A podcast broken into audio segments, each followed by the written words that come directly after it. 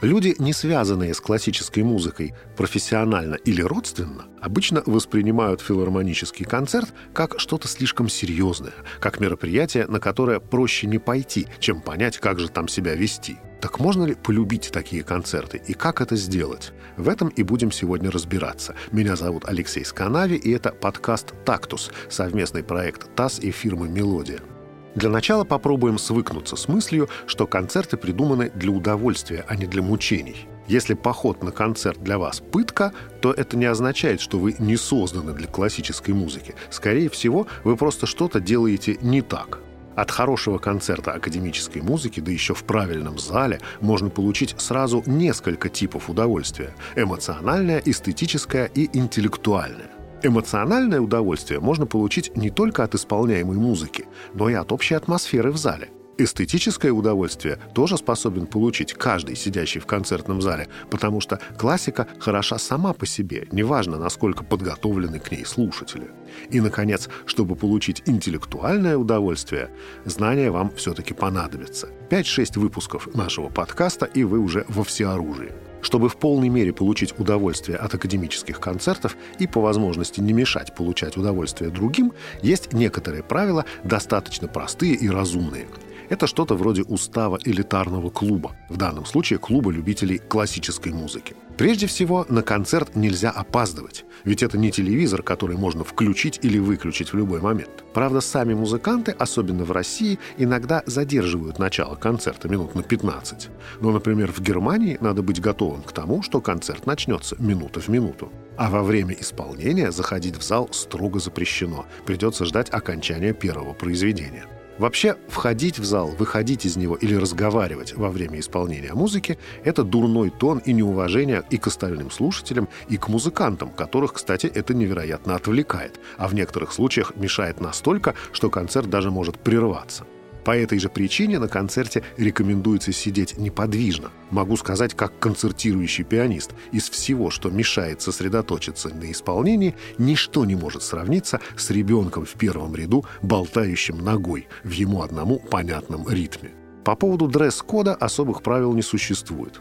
Форма одежды тут обусловлена скорее традициями данной конкретной концертной площадки. Например, если концерт проводится в современном лофте, то джинсы и свитер вполне допустимы. А вот в большом зале консерватории спортивный костюм, домашние тапочки или уличная одежда будут смотреться неуместно. До начала концерта нужно обязательно выключить звук на мобильных телефонах, в том числе любые вибрации. Особенно стоит обратить на это внимание вот этому очень деловому бизнесмену, который должен быть все время на связи. И еще вон той почтенной даме, телефон которой по умолчанию установлен на самый громкий режим звонка и находится, как всегда, на самом-самом дне ее редикюля. Теперь про аплодисменты. В начале концерта принято приветствовать артистов, которые выходят на сцену и кланяются перед тем, как занять места. Выразить свои впечатления аплодисментами необходимо и после каждого произведения, даже если вам не очень понравилось. Такие уж сейчас правила. Публично освистывать сейчас не принято даже очень подозрительных музыкантов. Другое дело, если вам настолько понравилось исполнение, что одних аплодисментов кажется мало, тогда можно крикнуть «Браво!». Но надо иметь в виду, что «Браво!» после заключительного номера концерта для исполнителя означает еще и бис. То есть вы должны приготовиться выслушать еще несколько небольших пьес, как правило, не больше трех. Важно иметь в виду, что между частями крупного многочастного произведения, например, сонаты, симфонии, сюиты или цикла пьес, аплодировать не принято. А чтобы вовремя понять, где закончилось все произведение, а где только его часть, нужно либо знать его на слух, либо свериться с программкой. Выразить свою благодарность исполнителю можно и цветами. Лучше дарить их в конце, между заключительным номером и бисами, иначе музыкантам будет некуда их девать. И, пожалуйста, не дарите розы с шипами, а то музыканты останутся без пальцев, а вы без музыки.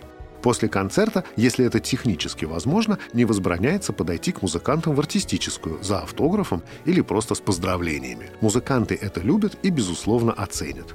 Но не стоит при этом читать им свои стихи или просить тут же на месте послушать ваши записи. Ну и, наконец, постарайтесь не заснуть во время концерта. Лучше всего в этом помогут не игры в смартфоне, а хорошее знание музыки и понимание того, что происходит на сцене.